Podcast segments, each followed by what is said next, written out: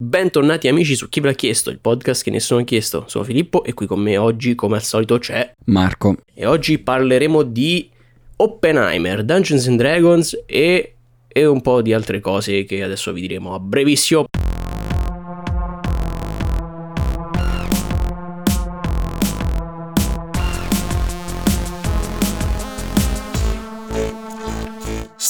Perché dobbiamo partire innanzitutto con la notizia videoludica della settimana.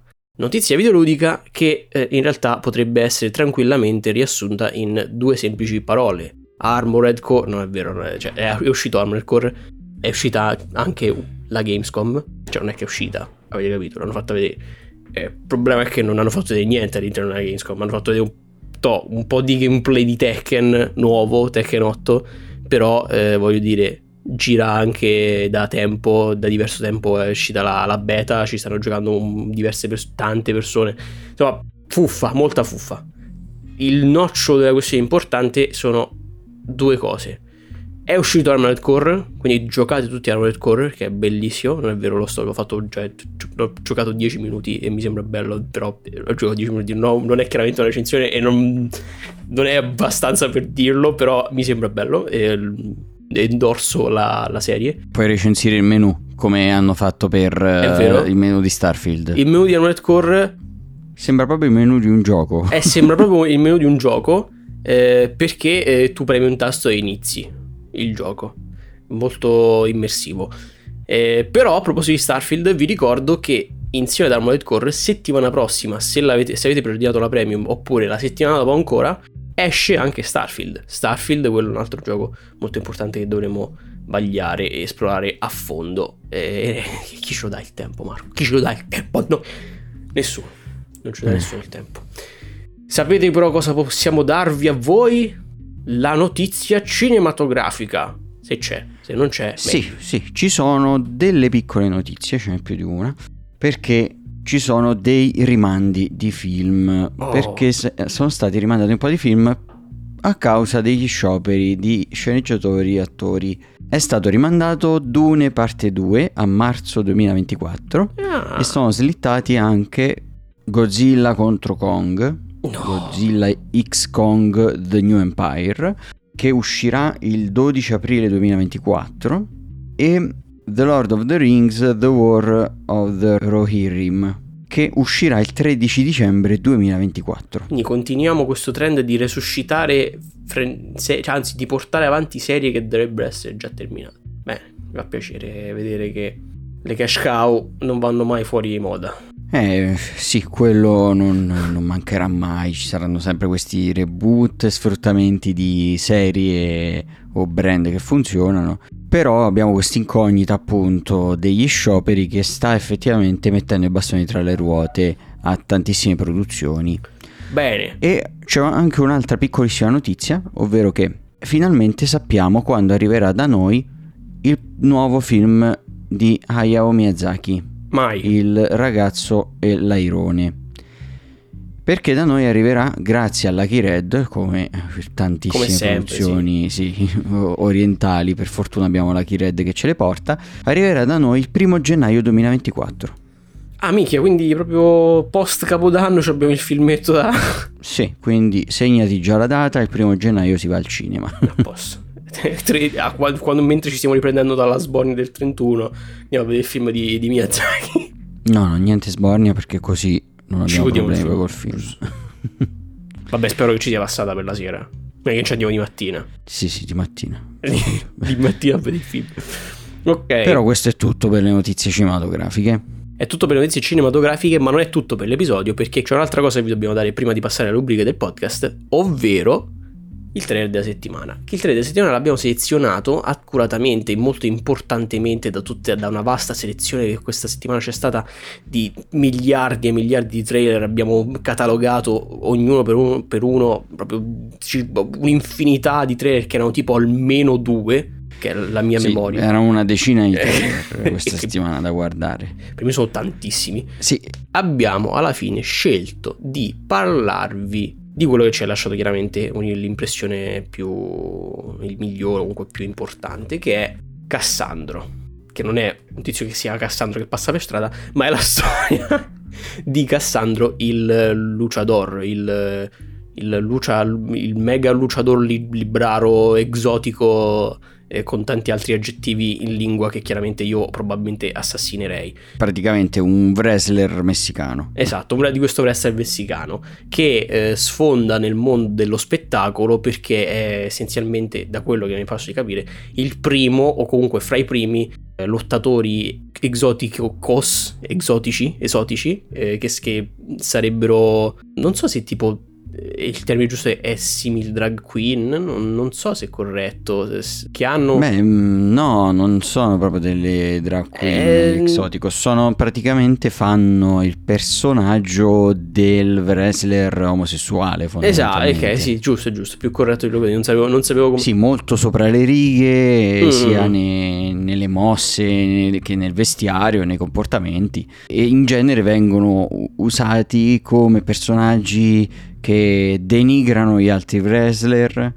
Eh, ma raramente come protagonisti, ecco. Sì, cioè, so, esatto, solitamente vengono un po' tipicamente vengono utilizzati come fenomeni un po', quindi un po' eh, magari non denigrati, però comunque presi in giro. Beh, per il momento comico dello spettacolo esatto, esatto. del wrestling, ecco. Esatto, invece questo Cassandro sarà il primo a sfondare e avere proprio, cioè diventare proprio un, un beniamino delle folle come, come esotico. Ed ecco, racconta un po' la, il film, racconta, sembra raccontare un po' la sua storia, di come, di come è nato, di come anche lui si è sviluppato, insomma, tutto quanto, di cosa l'ha formato, eccetera, eccetera. Sembra molto interessante, sembra molto divertente divertente ovviamente inteso come intrattenente, non, non è un, un, film comico. Beh, oddio, se, eh, sembra una via di mezzo, ecco, tra una storia potenzialmente drammatica e comica. No, non, si prende, non, si prende, sicuramente sul serio lui come personaggio, eh, lo vediamo anche al trailer. Però ecco. Sì, perlomeno sopra il ring, fuori dal ring invece sembra una storia piuttosto seria. Sì, ecco. sì, sì, esatto, esatto, esattamente. Quindi niente, sembra molto carino uscirà nelle sale il... Il niente, perché in realtà non so se in Italia verrà distribuito. In alcuni cinema statunitensi uscirà il 15 settembre, ma comunque uscirà su Prime Video anche. Quindi vabbè, potremo vederlo. Sì, in streaming. Lo potremo recuperare sicuramente su Prime se non uscirà nelle sale italiane.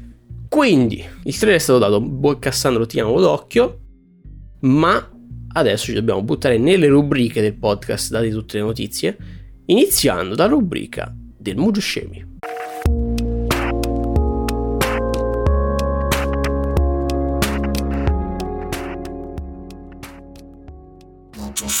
E per rubrica del Mujo Scemi di oggi, Oggi Marco, tu la volta scorsa avevi scelto la scienza, oggi che categoria vuoi affrontare tra musica, giochi, scienza e mitologia?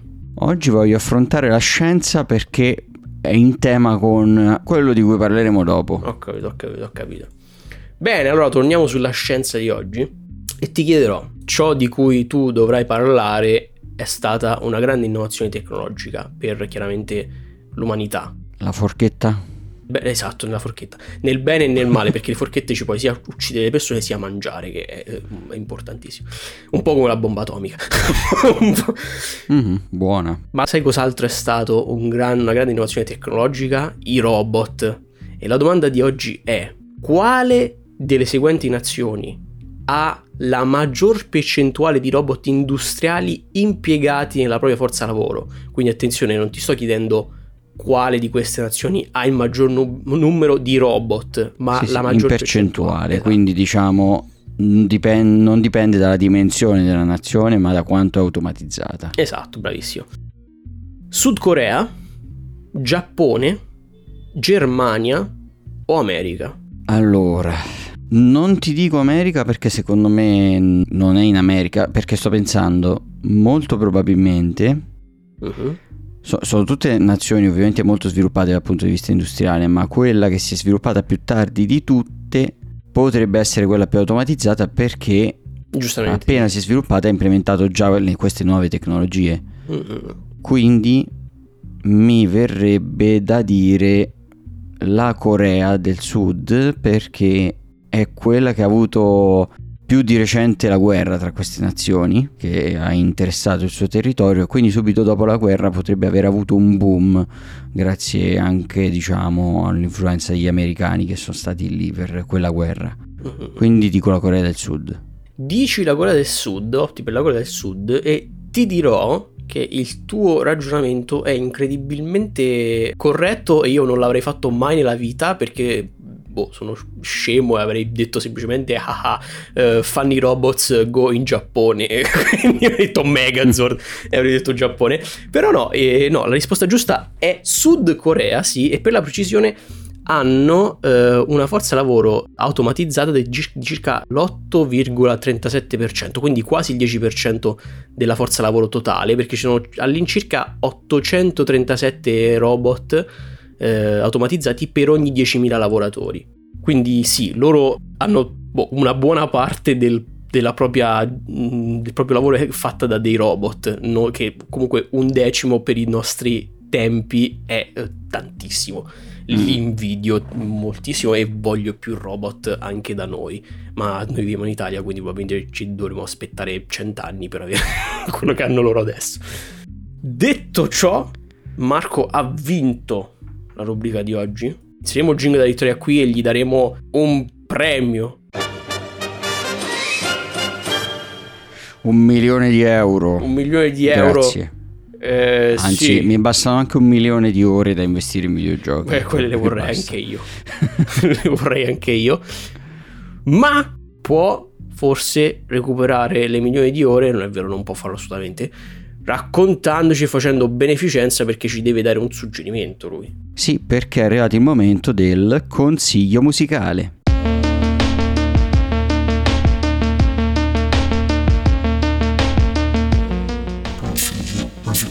E quest'oggi vi propongo un artista che ho già proposto in questo podcast, che è Blank Banshee, ma vi propongo il suo nuovo album, ovvero 4D. Album che è uscito proprio oggi, che sto registrando, l'ho già ascoltato per bene, mi è molto piaciuto.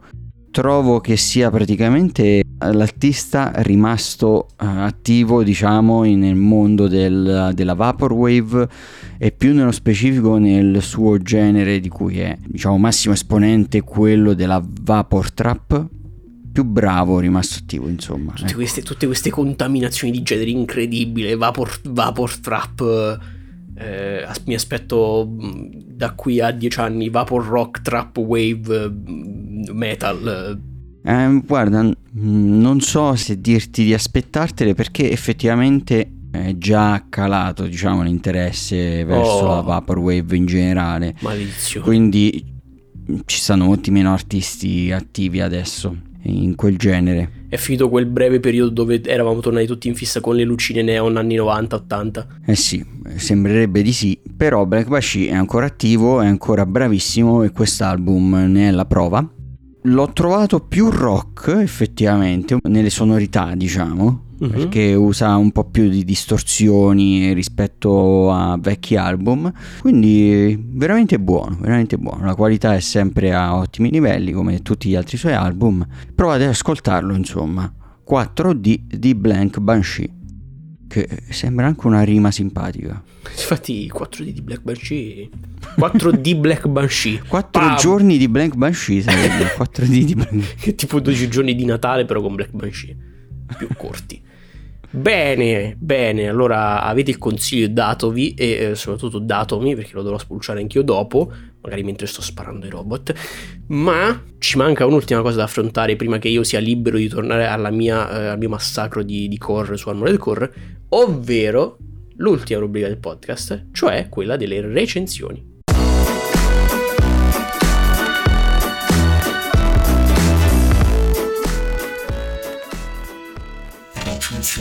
Per rubrica delle recensioni di oggi, incredibilmente non solo io ho qualcosa da recensire, ma per una volta rarissima io e Marco abbiamo lo stesso numero di recensioni da fare, cioè una. Eh sì. Eh, lui si è visto un film, io mi sono visto un film, eh, lui in sala, io dalla mia poltrona che sono pigro, e parliamone. Chi vuole, vuoi partire tu per primo o vuoi, o vuoi parta No, parti tu perché io poi avrò molto di cui parlare del film del momento. Eh, Marco si deve dilungare. Allora parto io perché mi sono recuperato il film di Dungeon- Dungeons and Dragons. eh, onore tra ladri, onore fra ladri, onore tra ladri o Honor Among Thieves, il titolo originale sarebbe. E in realtà non ho troppo da dire perché è carino. Mi ha dato esattamente ciò che mi aspettavo. Parto dal presupposto, anzi, che mh, forse è meglio dire eh, mi ha sorpreso in maniera positiva in alcuni campi e mi ha esattamente dato ciò che mi aspettavo in altri. Quindi, tutto sommato, le- l'impatto è stato positivo. Perché io mi aspettavo un letteralmente Guardiani della Galassia, versione fantasy. Perché mi aveva dato questa impressione. In primis parto con dire che il- chiunque abbia, sia stato a, a capo, comunque abbia svolto il montaggio del film, eh, merita di essere promosso eh, e preso in, altri, boh, in altre opere perché ha fatto un lavoro bellissimo. Ci sono delle, dei piani sequenza, che questo è un termine che ho imparato da Marco, adesso inizio a essere fancy anch'io. cioè, ci sono diversi piani sequenza molto belli, tutti che procedono in modo proprio senza mai distaccarsi, senza mai confondere la visuale, molto liscio, molto fluido. Eh, È quella la definizione di piano sequenza. Esatto, vedi. Non, non vengono fatti stacchi di montaggio. ecco. Eh, lo so, lo sto definendo per quelli che non lo sanno, ma io lo sapevo.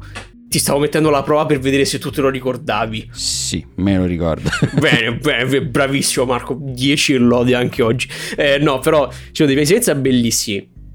Molteplici in realtà, tipo durante il film ne ci sono stati 3-4 che mi hanno, mi hanno lasciato un, una impressione molto molto positiva.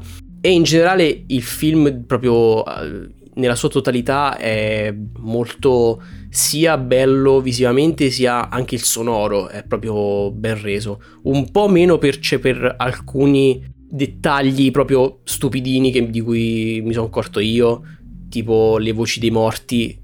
Capirete di cosa parlo quando, eh, quando se mai lo vedrete arrivate alla scena che interessa tali voci. Però fatta eccezione per questi piccoli proprio eh, dettaglini che voglio riprendere io, il resto del film è proprio mua, a bacio, a bacio di chef.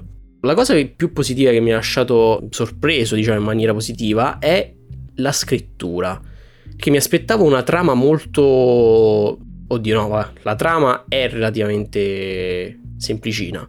È una trama che potrebbe avere una campagna di DD, che non è necessariamente scontata, però è, è- è una trama da, da avventura campagna da libro scritto proprio. Quindi, se, se avete capito cosa intendo, si può capire dove vado a parare il film, si riesce ad anticipare alcuni colpi di scena, però non risulta mai sgradevole. Della scrittura, quello che mi ha sorpreso di più sono i personaggi, come sono scritti i personaggi e le loro motivazioni.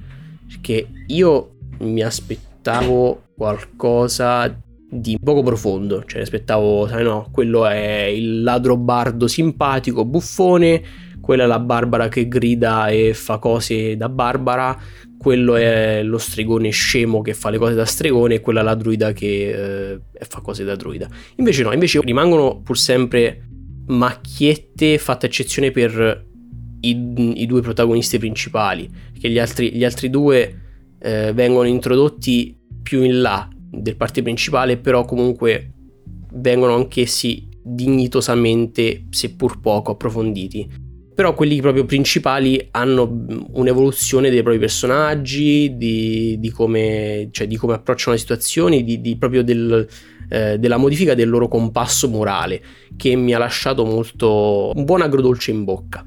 Agrodolce per via eh, de- del fatto che comunque alla fine è una trama da DD, quindi c'è poco da approfondire. Bel film, tutto sommato, quindi insomma, gli do un meritatissimo per me 7,5 su 10. Mi aspettavo molto peggio, invece mi ha sorpreso positivamente. Un film che rivedrei tranquillamente in compagnia eh, da amici o comunque per passare il tempo. Molto Mm. simpatico. Ok, bene. È, è quello che speravo per quel film. Sì, Io sì, ancora sì, devo, devo recuperarlo. Penso lo farò, adesso che sono anche rassicurato dalla tua recensione. Mi aspetta... cioè, speravo fosse un buon film di intrattenimento e me lo confermi. Sì, sì, sì, sì, sì, un buon film di intrattenimento. Ma adesso c'è una recensione un po' più importante di cui discutere, non solo per via dei temi che tratta, ma anche per via dell'impatto che sembra aver lasciato un po' nel, nel cinema recentemente, perché so che ci Beh, stanno sì, per, perché è il film evento del momento, perché uh-huh. effettivamente è un evento. Quando esce un film di Nolan, le persone vanno al cinema. Uh-uh. non c'è scampo. Tant'è che nel multisala dove sono andato, due sale in contemporanea trasmettevano il film di Nolan e entrambe erano pieni.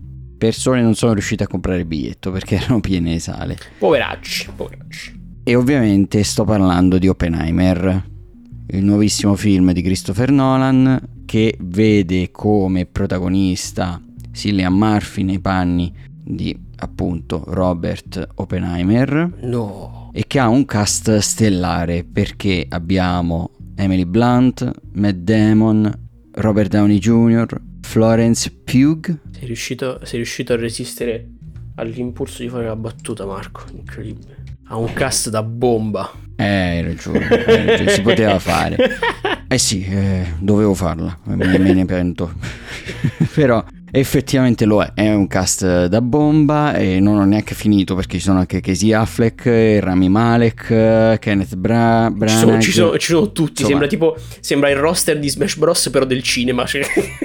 Eh, sì, praticamente solo il prossimo film di Wes Anderson eh, che dovrà uscire qua in Italia, ma è già uscito tipo da uno o due mesi negli Stati Uniti, ha un cast ancora più ricco. Allora, la trama è letteralmente la vita di Oppenheimer. Questo è un film che parla di Oppenheimer. Parla della creazione della bomba perché è stata una parte della vita di Oppenheimer. Semplicemente per quello, perché non parla solo di quello, ma parla anche eh, del prima e del dopo.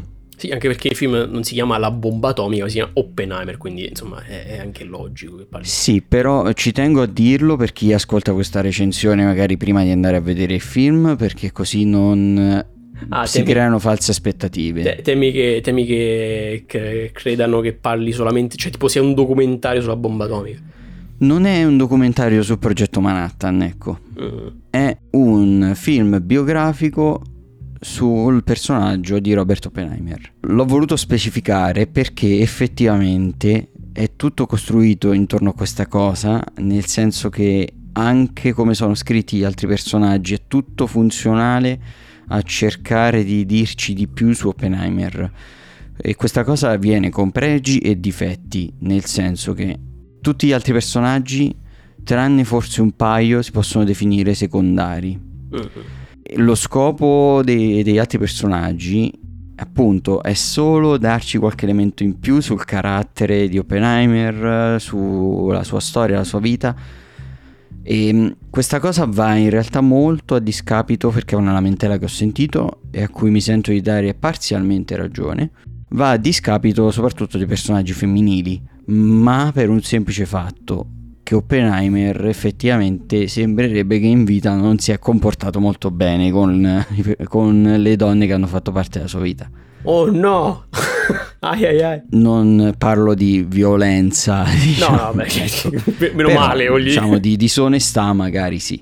Okay. Ecco. Quindi diciamo non è eh, buono a livello di genere questo film, eh, non è buono neanche nel voler rappresentare gli altri scienziati che hanno lavorato al progetto Manhattan e ne deriva quindi che vengono rappresentate anche pochissimo, quasi per niente, le donne che hanno lavorato al progetto Manhattan, nonostante siano state molto poche, eh? cioè, c'era un grande divario tra donne e uomini che hanno certo. lavorato Vabbè.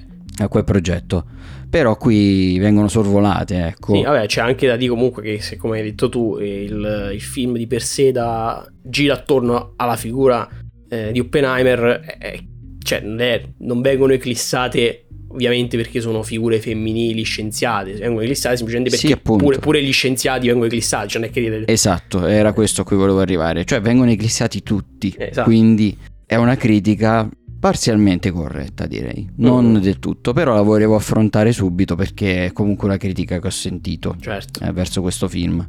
Però essendo in linea con la storia dello, dello, scienziato direi che non è stata fatta troppo una brutta rappresentazione, ecco. Mm. È semplicemente una rappresentazione coerente con quello che era il personaggio realmente esistito. Chiaro, chiaro, chiaro. Quindi, tolto questo punto, il film eh, direi che si può dividere in tre atti, che eh, sono un po' quelli che dicevo prima, il prima del progetto Manhattan, il progetto Manhattan e poi il post progetto Manhattan. Ovviamente non vi farò spoiler sulla, sulla trama, nel senso comunque la storia la sapete, non vi farò grandi spoiler. Certo, non mi dice se riesce a creare alla fine o meno la bomba, non lo voglio sapere, lo voglio scoprire, non lo so. Vi dirò comunque come è strutturato però il film perché abbiamo dei momenti in cui vediamo linearmente eh, la storia della vita di Oppenheimer e dei momenti in cui invece vediamo la parte finale, diciamo, della vita di Oppenheimer, o meglio il post bomba, perché una parte della narrazione viene fatta nel film attraverso una sorta di processo, anche se non è proprio un processo, diciamo un interrogatorio eh, al quale viene sottoposto Oppenheimer. Non vi dico neanche le ragioni perché è un qualcosa che piano piano si viene delineando nel film, quindi non voglio spoilerare. Però viene usato come strumento appunto l'interrogatorio a Oppenheimer e gli altri personaggi per poi andare a riprendere gli eventi del passato, ecco. E direi che l'altro protagonista, oltre a Cillian Murphy, è senza dubbio Robert Downey Jr. che interpreta Strauss, senatore Strauss. Il film io l'ho visto doppiato. Non posso quindi giudicare appieno la recitazione, ma mi è sembrata molto buona. Ovviamente posso giudicare la recitazione a livello vocale, posso giudicare solo i doppiatori. La mimica eh, sia facciale che i movimenti del corpo dei personaggi. A me sono sembrati tutti molto espressivi nella maniera corretta. Mm. Credo che abbia fatto un bel lavoro Nolan qui eh, nella direzione degli attori. Soprattutto è veramente bravissimo Cillian Murphy a esprimere tanto con gli sguardi quello che poteva provare Oppenheimer e è molto buona questa cosa perché in realtà a livello di sceneggiatura e di dialoghi il personaggio è molto introverso. Sì, è molto poco leggibile, è molto democristiano, ecco, di, mm-hmm. diremmo in Italia.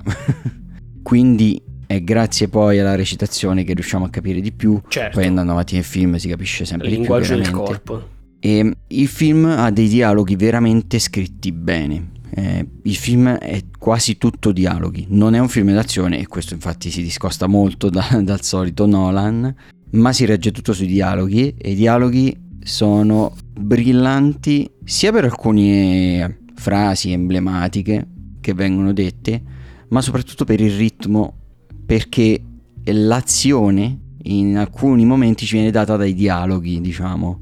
Eh, il ritmo eh, si eh, velocizza, si, si alza per alcuni dialoghi che ho trovato veramente ben fatti. Ed è una cosa importante perché se fai un film tutto basato sui dialoghi. Sì, cioè se fai una, un, un, film dove parlano, parlano, normalmente senza alcun pathos per due ore, chiaramente inizi a guardare un po', cioè eh, ti dia l'impressione di star guardando appunto persone che parlano.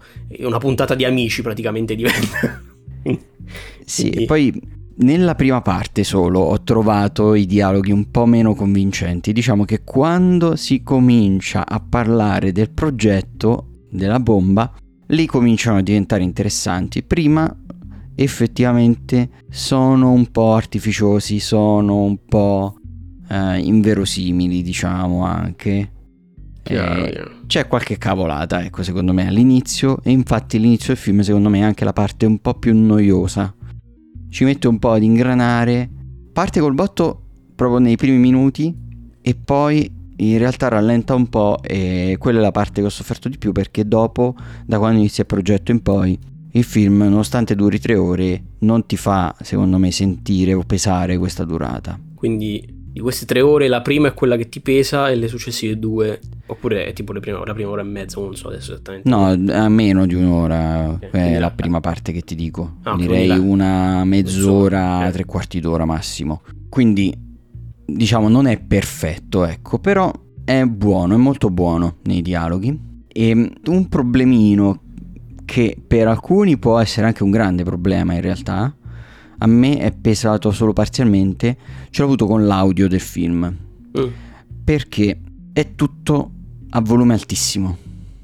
Questa cosa, cioè, l'avevo, questa cosa l'avevo letta io pure, che eh, di quelli che l'erano andati a vedere tipo il, il, giorno, il, primo giorno in cui era uscito, e dicevano tutti quanti che sì, l'audio è altissimo. Sper- io penso, spero che sia un problema del cinema dove sono andato io. No, non è un problema del cinema a quanto pare perché Mm, ho sentito questa lamentela da più persone e effettivamente sembra tutto mixato per essere sparato a palla. Eh, perché devi sentire la bomba atomica quando droppa. Proprio la devi sentire talmente tanto che ti scoppia Ma no, non è tanto quello, è proprio ogni volta che c'è la colonna sonora è a tutta. Oh no, effetto, effetto, effetto com'era eh, quella, quella, quella, scritta che compariva prima di un sonoro sempre più alto che alla fine ti andava a spaccare i timpani, non mi ricordo. Uh, THX, qualcosa del genere, vabbè, ho capito.